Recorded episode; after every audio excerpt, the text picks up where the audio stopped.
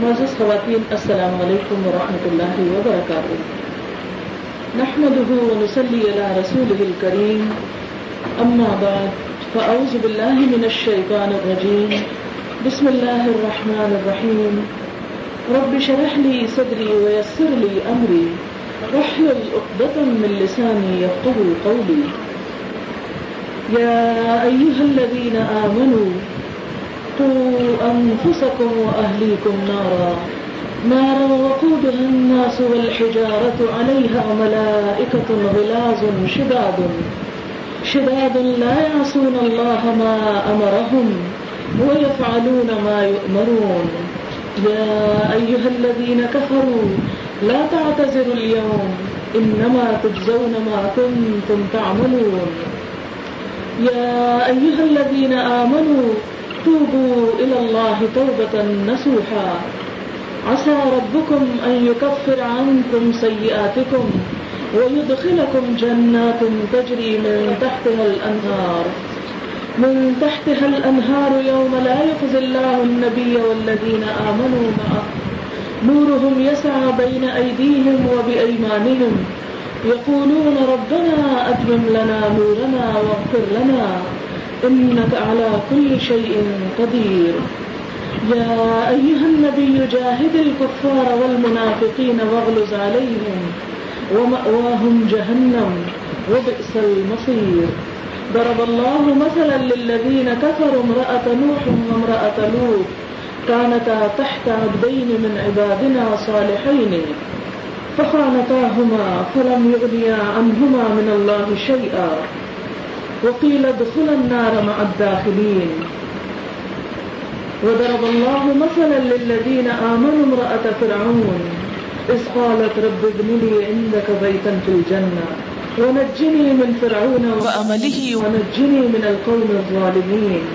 ومريم ابنة عمران التي أحسنت فرجها. فنفخنا فيه من روحنا وصدقت بكلمات ربها وكتبه وكانت من القانتين صدق اللہ العظیم شروع کرتی ہوں اللہ کے نام سے، جو بے انتہا مہربان، نہایت رحم فرمانے والا ہے۔ اے لوگوں جو ایمان لائے ہو، بچاؤ بچاؤ اپنے آپ کو اور اپنے گھر والوں کو آگ سے، جس کا ایندھن انسان اور پتھر ہوں گے۔ جس پر ایسے فرشتے مسلط ہوں گے جو نہایت سخت مزاج، تند خو ہوں گے، جو نافرمانی نہیں کریں گے اللہ کی، جو بھی ان کو حکم دیں گے۔ اور وہ وہی کچھ کریں گے جو حکم دیے جائیں گے۔ اے لوگوں جنہوں نے کفر کیا، آج معذرتیں پیش نہ کرو۔ یقیناً تم تو وہی جزا دیے جا رہے ہو جو تم کرتے رہے ہو۔ اے لوگوں جو ایمان لائے ہو، توبہ کرو اللہ سے، توبہ خالص۔ امید ہے کہ تمہارا رب تمہاری خطائیں تم سے دور کر دے گا اور تم کو ایسے باغوں میں داخل کرے گا جن کے نیچے نہریں بہ رہی ہوں گی۔ جس دن اللہ نبی صلی اللہ علیہ وسلم اور ان لوگوں کو جو آپ کے ساتھ ایمان لائے رسوا نہ کرے گا۔ ان کا نور ان کے آگے آگے اور ان کی دائیں جانب دوڑ رہا ہوگا۔ اور وہ کہہ رہے ہوں گے، اے ہمارے رب، ہمارا نور ہم کو تمام کر دے، مکمل کر دے اور ہمیں بخش دے۔ بے شک تو ہر چیز پر قدرت رکھنے والا ہے۔ اے نبی صلی اللہ علیہ وسلم، کفار اور منافقین سے جہاد کیجیے اور ان پر سختی کیجیے اور ان کا ٹھکانہ جہنم ہے اور بہت برا ٹھکانہ ہے۔ اللہ تعالیٰ کافر لوگوں کے لیے ایک مثال بیان کرتا ہے۔ نو علیہ السلام کی بیوی اور نوت علیہ السلام کی بیوی کی وہ دونوں ہمارے نیک بندوں کی زوجیت میں تھیں۔ ان دونوں نے ان سے خیانت کی۔ فلم یغنیا انہما من اللہ شیئا تو وہ اللہ سے ان کو کچھ بھی نہ بچا سکے۔ اور کہہ دیا گیا، آگ میں جانے والوں کے ساتھ تم دونوں بھی چلی جاؤ۔ اور اللہ ایمان والوں کے لیے ایک مثال بیان کرتا ہے فرعون کی بیوی کی۔ جب اس نے کہا، اے میرے رب، میرے لیے اپنے پاس جنت میں ایک گھر بنا دے اور مجھے فرعون اور اس کے عمل سے نجات دے اور مجھے ظالم قوم سے نجات دے۔ اور عمران کی بیٹی مریم کی مثال دیتا ہے، جس نے اپنی شرمگاہ کی حفاظت کی۔ تو ہم نے اس میں اپنی روح سے پھونک دیا اور اس نے اپنے رب کے کلمات کی تصدیق کی اور اس کی کتابوں کی تصدیق کی اور وہ فرما بردار لوگوں میں سے تھی۔ عزیز بہنوں، اس وقت میں نے آپ کے سامنے سورت التحریم کی آیت نمبر چھ سے بارہ تک کی تلاوت کی ہے اور اس کا ترجمہ رکھا ہے۔ سورت التحریم اٹھائیسویں سپارے کی آخری صورت ہے۔ اس میں اللہ تعالیٰ ایمان والوں سے مخاطب ہے۔ یا الذین آمنو اے لوگوں جو ایمان لا چکے ہو، مان چکے ہو کون ہیں ایمان والے، اس وقت جو سن رہے ہیں وہ میں خود ہوں اور آپ سب ہیں۔ تو گویا ہم سب سے خطاب ہے کہ اے لوگوں جو ایمان لا چکے ہو، کس پر ایمان، کیا ایمان؟ اللہ پر ایمان کہ وہ ہمارا رب ہے۔ اسی نے ہمیں یہاں بھیجا اور اسی کی طرف ہماری واپسی ہے۔ اس کی کتابوں پر ایمان، کہ جو اس نے ہماری ہدایت کے لیے بھیجی اور جس میں سر فہرست یہ قرآن حکیم ہے۔ اس کے رسولوں پر ایمان، جس میں سب سے بڑے آقا محمد الرسول اللہ صلی اللہ علیہ وسلم ہیں، جو ہم سب کی ہدایت کے لیے مبوس کیے گئے۔ آخرت کے دن پر ایمان کہ جس کی طرف ہم سب کو یقینی طور پر لوٹ کر جانا ہے۔ ہم سب جنہوں نے اس بات کا اقرار کر رکھا ہے، اس اقرار کے کرنے والوں کو وہ امن کہا جاتا ہے، ہم سے خطاب ہے۔ کلمہ لا الہ الا اللہ پڑھ لینے والوں سے خطاب ہے۔ یا الذین امنوا اے لوگ جو ایمان لا چکے ہو، اب کیا کرو؟ کیا کرنا ہے تم کو؟ تو بچاؤ، کس کو بچاؤ؟ ان کو سکو پہلے اپنے آپ کو بچاؤ اور پھر کس کو بچاؤ؟ وہ اہلی کو اور اپنے اہل و عیال کو، اپنے گھر والوں کو، اپنے بیوی بچوں کو۔ کس چیز سے بچاؤ؟ بھوک سے، پیاس سے، گرمی سے، سردی سے، مشکلات سے، رنج و غم سے۔ نہیں، نارن، آگ سے آگ سے بچاؤ۔ کون سی آگ؟ کہیں کسی کے گھر میں نوزب اللہ لگ گئی ہے نہیں دنیا کی آگ نہیں، دنیا کا نقصان نہیں، آخرت کی آگ، جہنم کی آگ سے بچاؤ۔ ایمان والے اور آگ، یہ تو بڑی انوکھی سی بات معلوم ہوتی ہے۔ کیونکہ ہم لوگوں نے تو یہ سمجھ رکھا ہے کہ جو شخص کلمہ لا الہ الا اللہ پڑھ لے پھر اس کے ساتھ تو آگ کا کوئی تعلق ہی نہیں۔ وہ تو ہر صورت جنت میں جائے گا۔ ہاں اس میں کوئی شک نہیں۔ کہ وہ لازمن جنت میں جائے گا، لیکن کبھی یہ سوچا کہ کب جائے گا اور کن مرحلوں کو پار کر کے جائے گا اور کن آزمائشوں سے گزر کر جائے گا۔ اسی کی طرف اشارہ ہے کہ اس آگ سے اپنے آپ کو بچا لو جو کلمہ پڑھنے کے بعد بھی پکڑ سکتی ہے تم کو۔ اور چونکہ وہ آگ کوئی معمولی آگ نہیں ہے، وہ آگ دنیا کی آگ کے مقابلے میں ستر گنا زیادہ سخت ہے۔ اور پھر مشکل یہ ہے کہ اس کا ایندھن اس میں جلنے والی چیز وقود الناس، انسان خود ہوں گے۔ انسانوں سے بڑکائی جائے گی وہ آگ۔ بل جارا اور پتھر۔ پتھر کا کوئلہ آپ نے دیکھا ہوگا، کتنا شدید ہوتا ہے، کتنا سخت ہوتا ہے، کہ بڑے بڑے انجن اس سے چلا دیے جاتے ہیں۔ علیہ ملائکتن، اور پھر وہ آگ کہیں جلا کے چھوڑ نہیں دی گئی، بلکہ اس کے اوپر فرشتے مقرر کر دیے گئے ہیں۔ تو جب جہنم میں انسانوں کو پھینک دیا جائے تو جو اندر گئے ہیں وہاں سے نکلنے نہ پائیں۔ اس کے اوپر پہرے دار مقرر ہیں۔ اس پہ سزا دینے والے مقرر ہیں۔ اور وہ کون ہے ملائکہ، فرشتے۔ کون فرشتے؟ غلا ظن غلیظ کی جمع، بڑے سخت مزاج بڑے سنگ دل قسم کے، بہت ہی اکڑ قسم کے، جو کسی کی روح رعایت کرنے والے نہ ہوں۔ شداد، شدید کی جمع۔ کہ بہت ہی شدید قسم کے، بہت سخت قسم کے اور بہت ہی سنگ دل قسم کے فرشتے مقرر ہوں گے جو کسی کو جہنم میں جلتے دیکھ کر، روتے پیٹتے دیکھ کر اس کو ترس نہیں کھائیں گے تو اس کو وہاں سے نکلنے دیں۔ نہ یاسون اللہ، وہ اللہ کی نافرمانی نہیں کرتے۔ نہ ہمارا ہم جو بھی وہ ان کو حکم دے دیتا ہے کہ ایسے اور ایسے کرو، وہ ویسے ہی کرتے چلے جاتے ہیں۔ ان کا تعلق اللہ سے زیادہ ہے بندوں کی نسبت۔ وہ کسی بندے کی کوئی سفارش سننے والے کوئی رونا پیٹنا دیکھنے والے، کسی پہ ترس کھانے والے نہیں۔ بڑے فالون نمائے عمر وہی کچھ کریں گے جو حکم دیے جائیں گے۔ انہیں جس جس طرح اللہ رب العزت انہیں کرنے کا کہے گا، اسی طرح وہ کرتے چلے جائیں گے۔ یہ حقیقت ہمیں دکھائی جا رہی ہے۔ ہمیں سنائی جا رہی ہے۔ ہمارے سامنے رکھی جا رہی ہے۔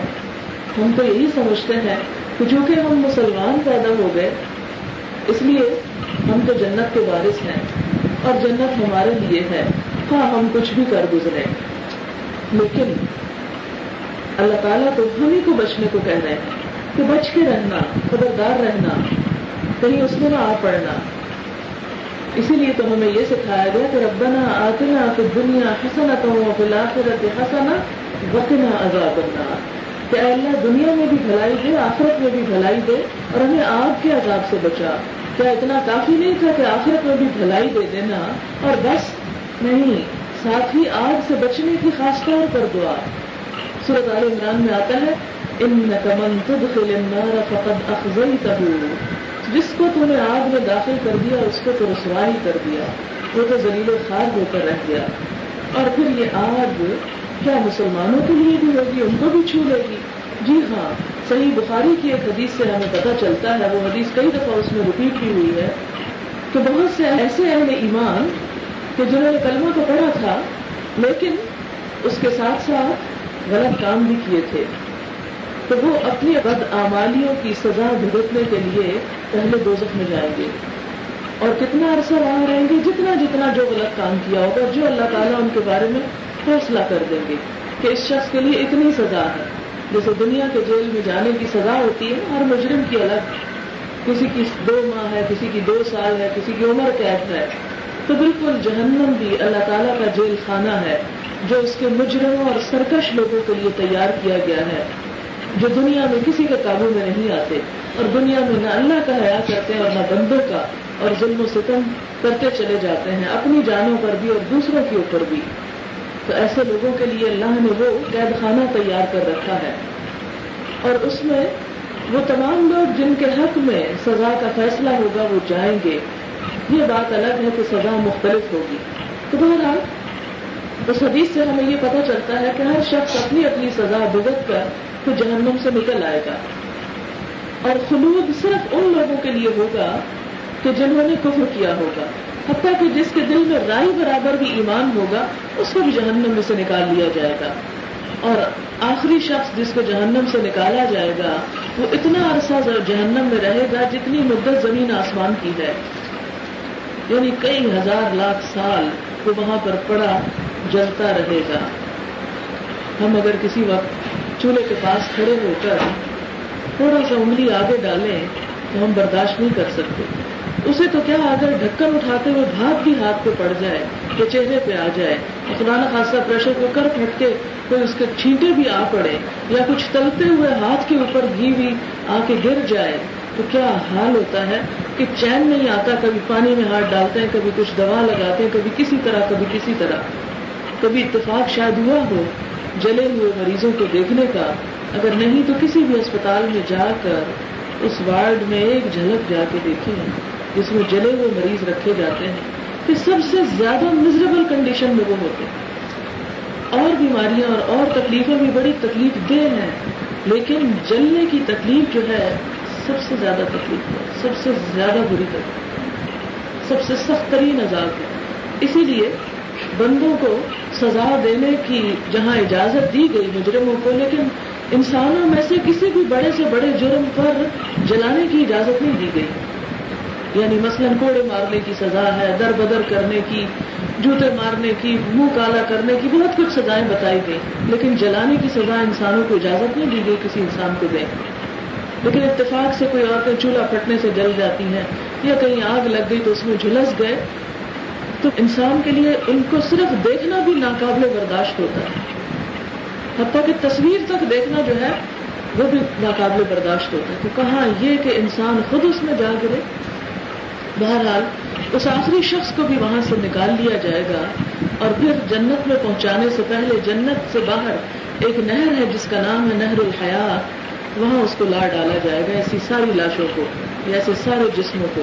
اور پھر اس نہر کا پانی ان کے اوپر ڈالا جائے گا، جس سے ان کے جسم دوبارہ بنے گے۔ یعنی جیسے کوئلہ، اس کو بچھایا جائے اور پھر وہ پھر سے انسان بنے۔ اور پھر انہیں صحیح سلامت کر کے جنت میں ڈالا جائے گا۔ تو بخاری کے حدیث سے ہمیں یہ بھی پتہ چلتا ہے کہ جنت میں جانے کے بعد بھی ان کے جسموں میں جلنے کے نشان ہوں گے۔ آپ نے دیکھا ہوگا کہ جلنے کا نشان اسکن سے نہیں جاتا۔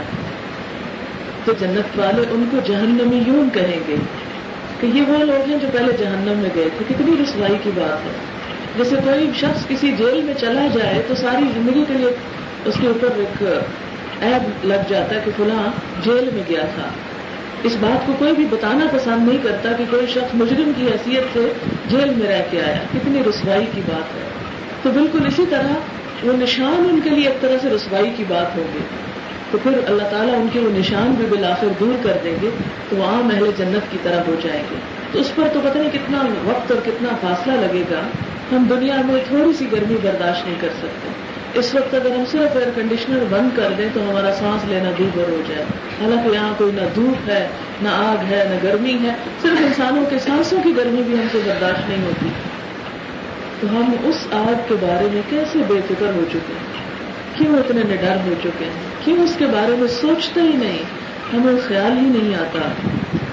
بہت ساری ایسی حدیثیں جن میں واضح طور پر بتا دیا گیا۔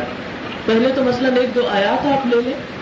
کہ جہنم میں جانے والوں سے پوچھا جائے گا کہ جنت والے جب جنت میں جائیں گے تو جہنم والوں سے پوچھیں گے، فی جنات یتسا انل مجرمین ما سلککم فی سفر جنت میں جانے والے، جہنم میں جانے والوں سے پوچھیں گے کہ تمہیں جہنم میں کیا چیز لے گئی؟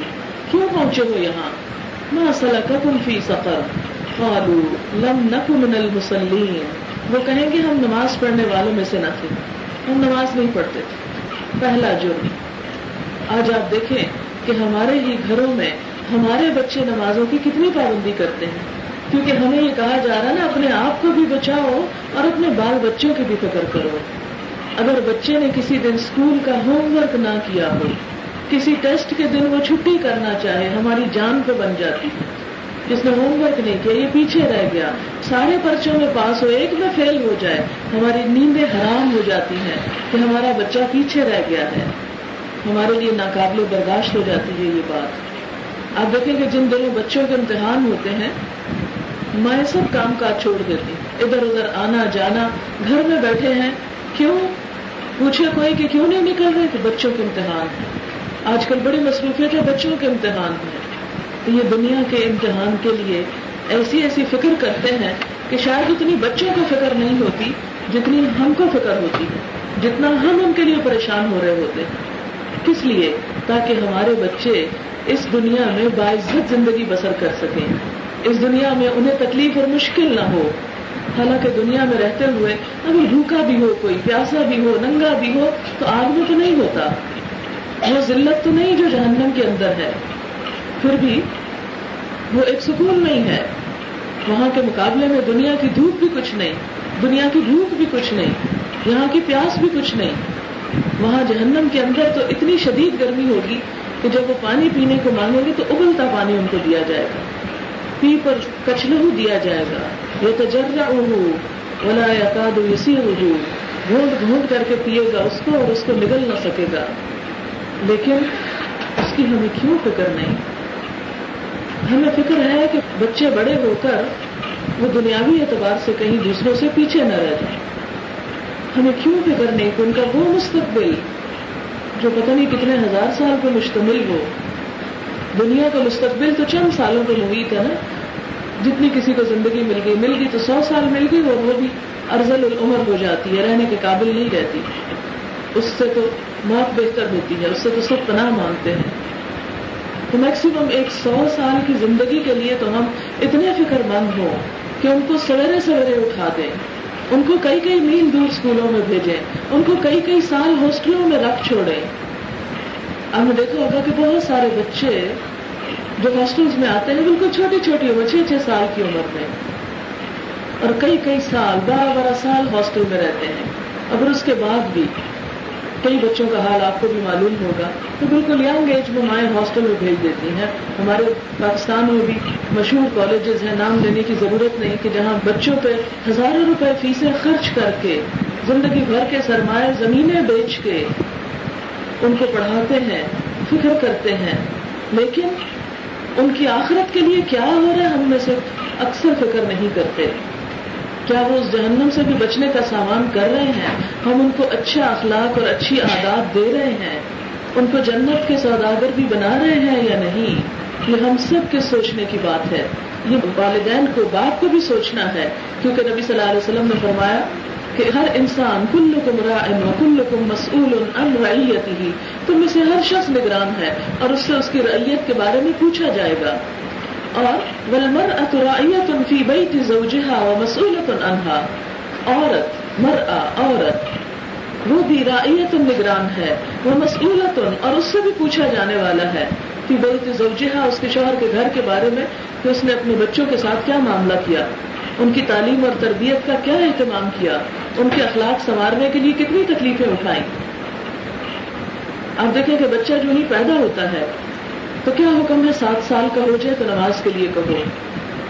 دس سال کا ہو جائے تو سختی بھی کر سکتے ہو اور بالغ ہونے پہ تو کوئی چھوٹ ہے ہی نہیں۔ لیکن ہم میں سے کتنی مائیں ہیں کہ جنہوں نے سات سال سے کہنا ہی شروع کر دیا ہو۔ اور دس سال میں واقعی فکر مند ہو کہ ابھی عادت پکی نہیں ہوئی۔ اور بالغ ہونے پر تو ان کو شدید پریشانی لاحق ہو جائے کہ ابھی بچے نمازی کیوں نہیں ہوئے۔ اور پھر آپ دیکھیں کہ دنیا میں جب اسکولوں میں جانا ہوتا ہے تو سویرے سویرے اٹھا دیتے ہیں۔ اور ویکینڈ پہ نماز کے لیے نہیں اٹھا سکتے۔ کہتے کیا سو رہے ہیں؟ آج ویکینڈ سونے دو ان کو۔ ان پہ رحم کرتے ہوئے، ان پہ شفقت کرتے ہوئے، ان سے محبت جتاتے ہوئے۔ یہ نہیں کہ یہ محبت انہی کے حق میں الٹی پڑے گی، انہی کے لیے وبال جان بنے گی۔ کیونکہ اگر عادت بچپن میں پختہ نہ ہوئی ہو، تو بڑے ہو کے عادت پختہ کرنا بڑا ہی مشکل کام ہو جاتا ہے۔ اگر آپ ایک بچے کو بچپن میں لکھنا نہ سکھائیں، تو بڑے ہو کر آپ اس کو لکھنا سکھائیں تو اس کی اسپیڈ ساری زندگی صحیح نہیں ہو سکتی۔ میں ایک ایسی خاتون کو جانتی ہوں جو کسی کچی بستی بچی بڑے ہو کر انہوں نے پڑھنا شروع کیا اور ماسٹرز تک پہنچی۔ لیکن آج تک ان کی یہ کمزوری باقی ہے کہ وہ تیز لکھ نہیں سکتی امتحان میں۔ وہ مشکل پرچہ پاس کرتی کہ اسپیڈ نہیں بنی، بچپن میں نہیں لکھا۔ اسی طرح کوئی بھی چیز جو بچپن میں نہ سکھائی جائے، وہ بڑے ہو کر اس کو اختیار کرنا اور اسے پختہ کرنا انتہائی مشکل ہو جاتا ہے۔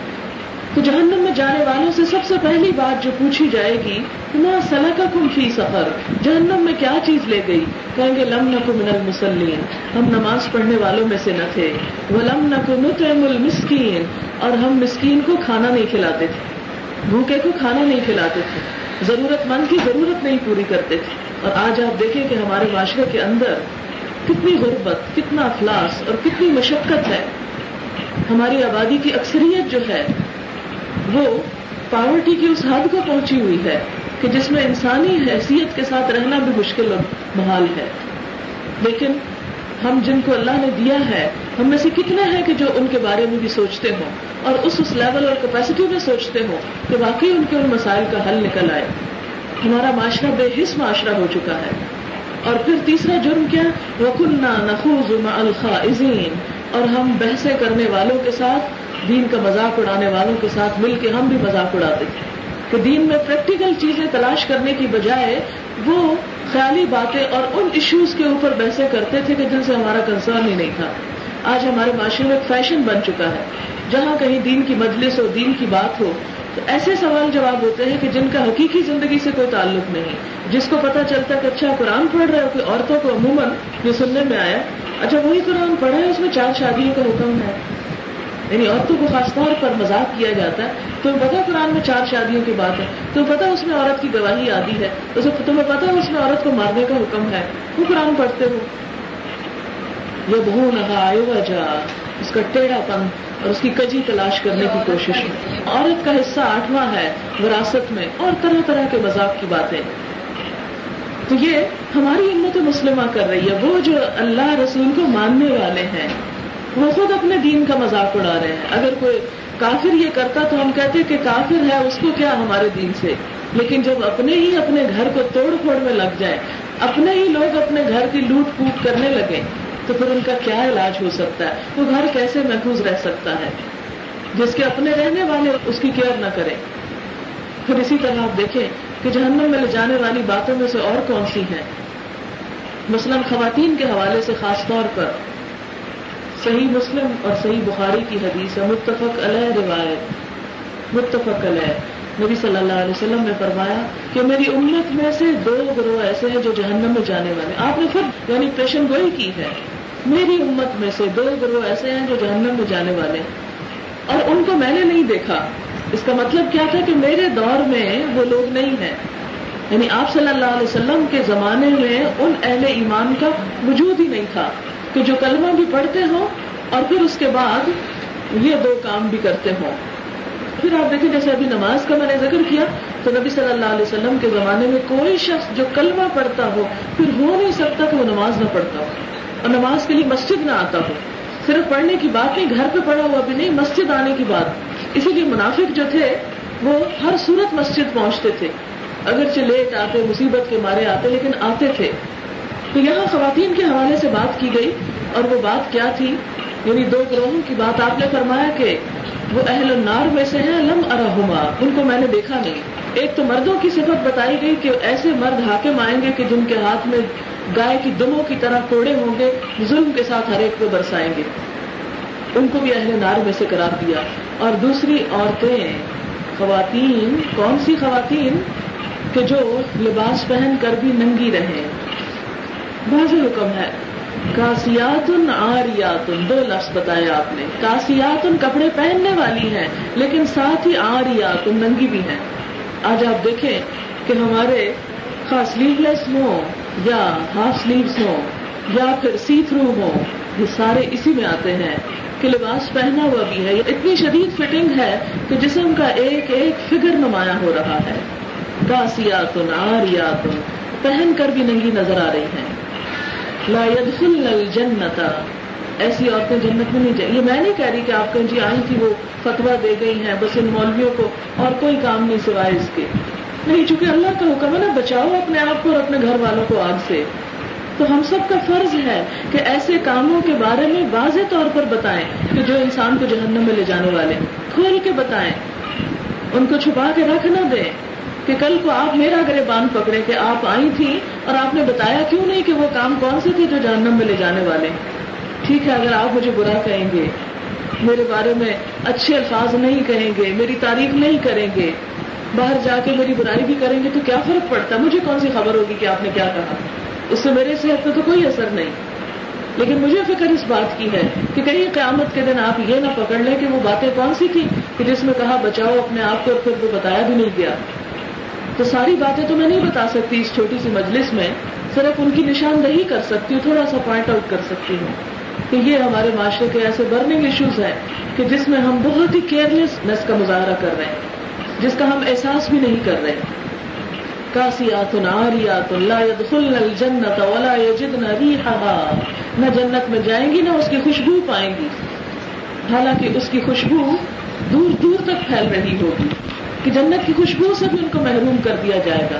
کوئی چھوٹی بات ہے۔ آج ہم دنیا میں رہتے ہوئے کبھی میں پوچھتی ہوں خواتین سے کہ پتہ ہے نا اللہ کا حکم ہے اپنے آپ کو ڈھانکنا، پھر بھی ہم کیوں نہیں ڈھانکتے؟ کس کا خوف ہے؟ کیا چیز آڑے آئی ہوئی ہے؟ کیا چیز رکاوٹ بنی ہوئی ہے؟ تو عموماً رکاوٹ لوگوں کا خوف ہے۔ لوگ کیا کہیں گے؟ یا لوگ تعریف نہیں کریں گے؟ لوگ پینڈو کہیں گے؟ لوگ باتیں بنائیں گے۔ کبھی دیکھیں کہ قیامت کے دن یہ سارے لوگ بھی مل کر اللہ کے عذاب سے بچانا چاہیں تو بچا نہ سکیں گے۔ کام نہیں آئیں گے۔ بلکہ الٹا ایک دوسرے کو لان تان شروع کر دیں گے وہاں پہنچ کر۔ ایک دوسرے کو کہیں گے، تم نے ہمیں گمراہ کیا۔ وہ کہیں گے، تم ہمارے بھٹکنے کا سبب بنے۔ لہٰذا ایسے تمام لوگ جو ہم سے حرام کام کروا کے، اللہ کی نافرمانی کروا کے ہماری تعریف کرنا چاہتے ہیں، وہ دراصل ہمارے دشمن ہیں۔ وہ ہمارے مخلص نہیں ہیں۔ جو ہم سے اللہ کی نافرمانی چاہتے ہیں، کہ ہم اللہ کی حدود توڑ کے ان کو پامال کر کے اور ان کو خوش کریں۔ اور یاد رکھیں، وہ خوش پھر بھی نہیں ہوتے۔ جتنے زیادہ آپ خوبصورت نظر آئیں گے، اتنے ہی وہ جیلس آپ سے زیادہ ہو جائیں۔ پھر بھی وہ راضی نہیں ہوں گے۔ پھر بھی وہ کسی اور بات کو مثال بنا لیں گے۔ کسی اور چیز میں مین میخ نکالنا شروع کر دیں گے۔ وہ اسٹیج تو بہت بعد میں آتی ہے۔ کہ جس میں حجاب اور وہ نقاب اور معلوم نہیں کیا کچھ۔ لیکن ہم تو جو بیسکس ہیں، جو شرم و حیا کے بنیادی تقاضے ہیں، ان کو بھی ہمارا اسلامی معاشرہ پامال کر رہا ہے۔ کسی بازار میں چلے جائیں، کسی ریسٹورینٹ میں چلے جائیں، کسی پکنک پوائنٹ پہ چلے جائیں۔ بہت سی ایسی خواتین جو اسی صفت کے نیچے آتی ہیں کاسی آتن آری آتن پوچھیں آپ ان سے کلمہ پڑھتی ہیں، بڑے فخر سے کہیں گے پڑھتے ہیں، شاید تحجد بھی پڑھتے ہیں۔ نماز بھی پڑھتے ہیں، بسا اوقات تحجد بھی پڑھ رہے ہیں۔ تو آپ دیکھیں کہ ایک طرف ہم نیک کام بھی کریں اور دوسری طرف غلط بھی کریں، ایک طرف تعمیر کریں، دوسری طرف ڈائنامائٹ سے اڑاتے جائیں، تو کیا فائدہ اس کا؟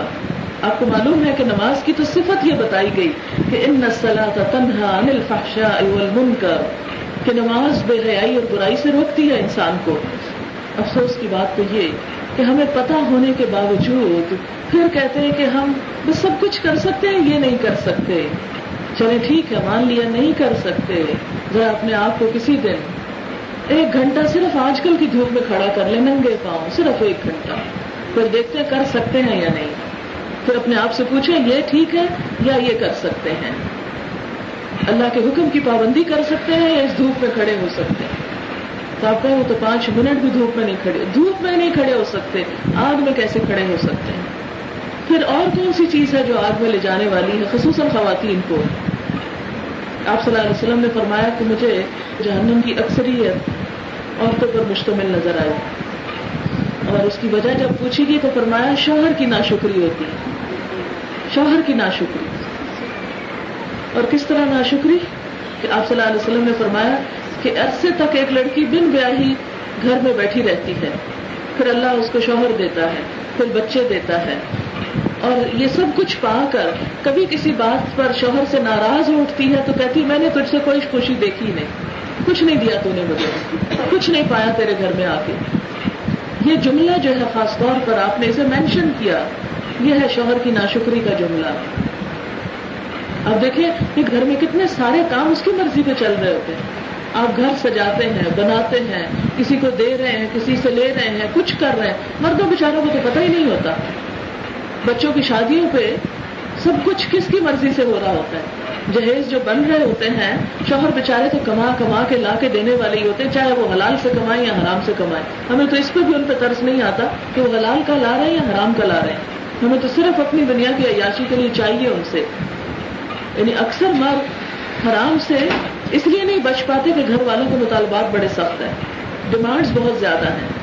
ایک ریس لگی ہوئی ہے۔ لہذا وہ کہیں سے بھی لائیں، بلا کر دیں ہمیں۔ تو اس میں سب کچھ کس کے ہاتھ میں؟ عورت کے ہاتھ میں۔ پھر بھی عورت پانے کے بعد کیا کہتی ہے؟ کچھ پایا ہی نہیں، کوئی خوشی ہی نہیں دیکھی۔ اور کون سی چیزیں انسان کو جہنم میں لے جانے والی ہیں؟ اس میں حرام مال، کہ جو انسان کھائے تو دعا قبول نہ ہو۔ اور اگر بارشوں کے لیے چھوڑ جائے تو جہنم کا توشہ بنے۔ تو یہ تمام چیزیں ہمارے معاشرے میں ہمیں نظر آتی ہیں، لیکن ہم ان کو برا کہہ نہیں پاتے۔ ہم ایک دوسرے کا لحاظ کرتے رہتے ہیں کہ کیا کہیں دوسرے کو۔ لیکن یہ ہماری خیر خواہی نہیں، اس کا یہ مطلب نہیں کہ ہم بد اخلاق ہو جائیں، بد لحاظ ہو جائیں، لوگوں کو تانے دینا شروع کر دیں کہ دیکھو تم نے یہ کیا اور وہ کیا۔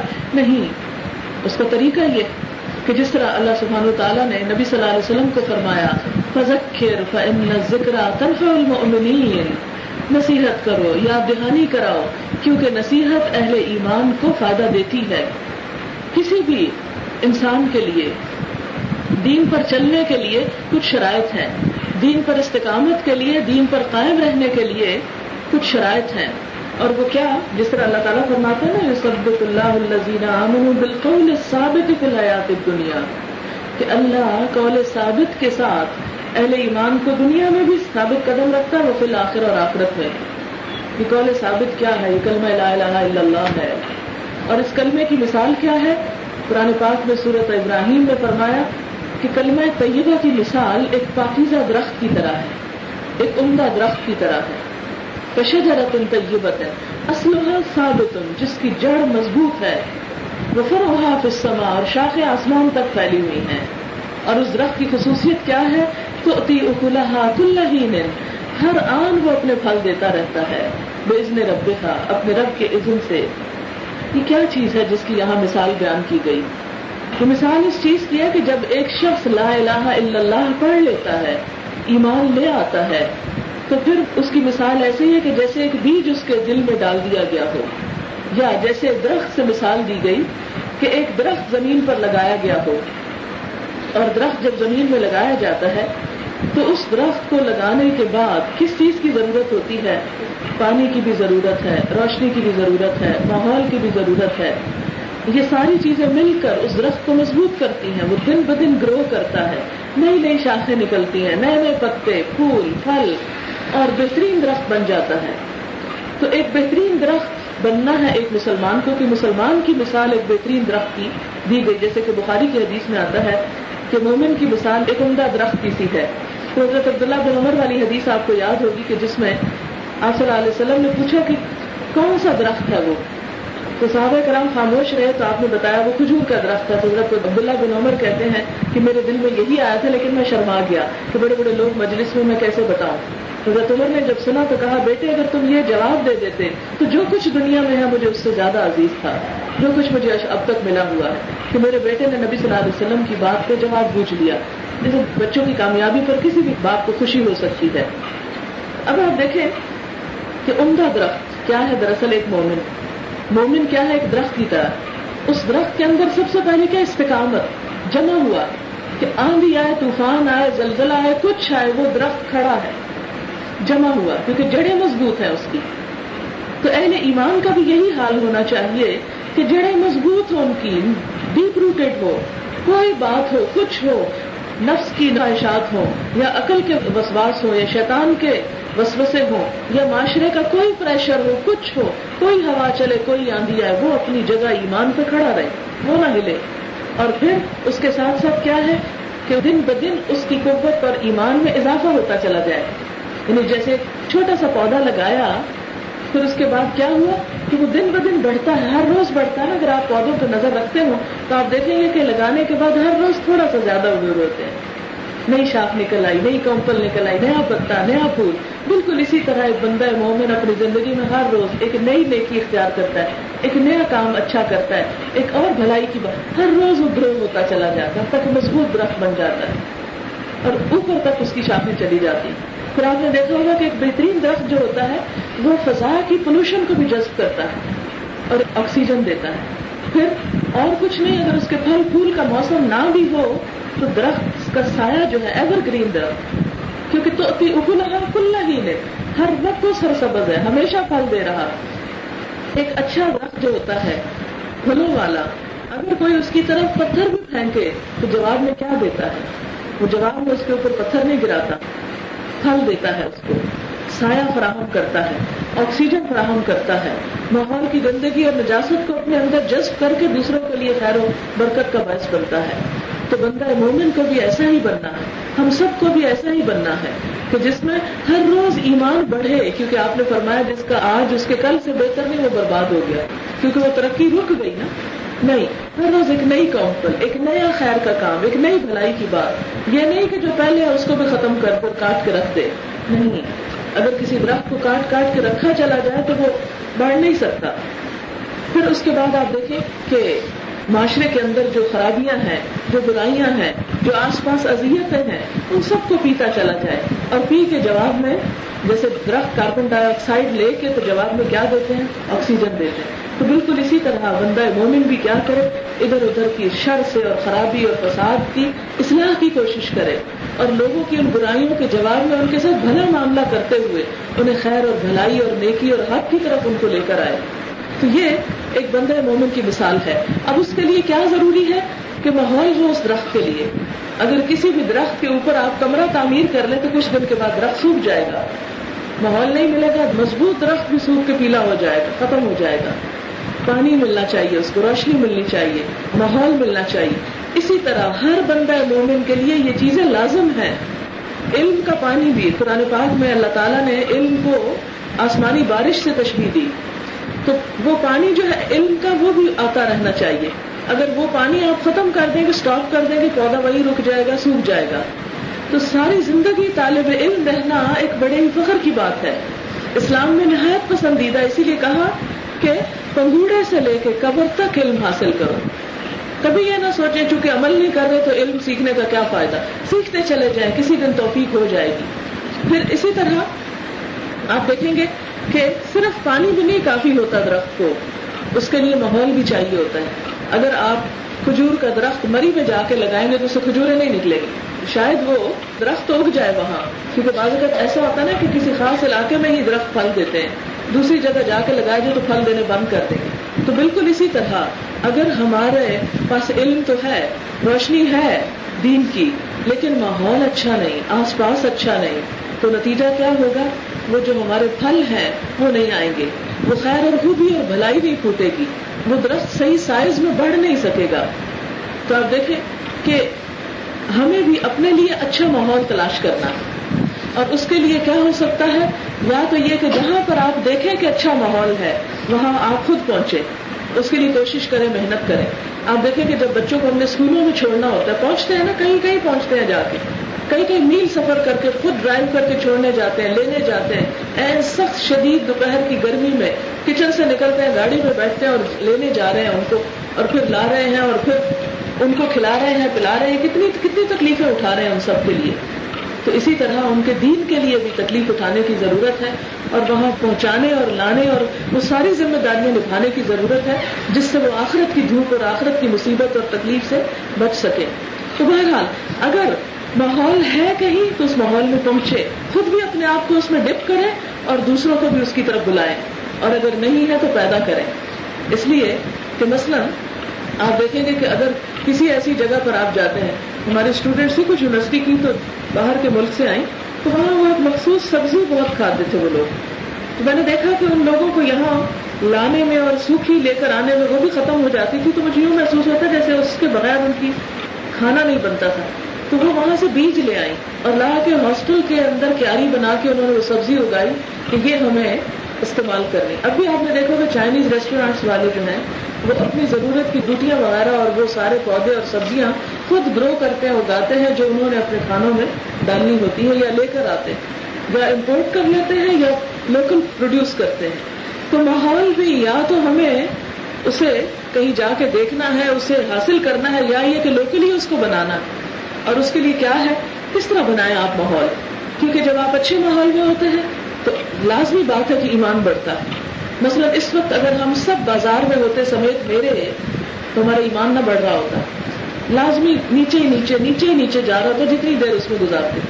اور یہاں پر بیٹھے اللہ کی بات سن رہے ہیں، تو ہر ایک کا اپنے اپنے ظرف کے مطابق کسی کا تھوڑا، کسی کا زیادہ، کسی کا بہت زیادہ بڑھ رہا ہوگا کیونکہ اللہ کی مجلس ہے نا، اللہ کے نام پہ ہم سب جمع ہوئے۔ تو یہ قدرتی بات ہے کہ ہر شخص کو ماحول چاہیے۔ اب اس میں آپ دیکھیں کہ اگر آپ جیل میں بھی ہوں تو بھی آپ کو انسان مل جائیں گے اور ہم تو آزاد معاشرے میں رہ رہے ہیں۔ اس کے لیے کیا کرنا ہے؟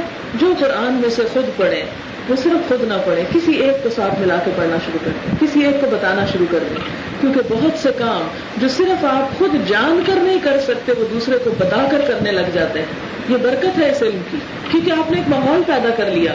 آپ نے جب دوسرے کو بات بتائی تو آپ کے اندر شدید احساس ندامت اٹھا کہ دوسرے کو بتا رہی اور خود نہیں کر رہے لہٰذا اگر آپ خالی ریڈنگ خود کریں تو خود نہ کریں، کسی کو ساتھ بٹھا لیں۔ اور کوئی نہیں تو اپنے سروٹس کو ہی بٹھا لیں۔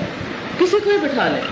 کیونکہ اس دین کو جب انسان عام کرتا ہے، اس کو پھیلاتا ہے، تو اس کی ایک خاص برکت اور ایک خوشی اور رحمت اور ایک نرمی دل کے اندر پیدا ہوتی ہے، جس کی وجہ سے بہت سے ایسے کام جو اس کو بغیر کرنا مشکل ہوتے، اس طرح کرنے آسان ہو جاتے ہیں۔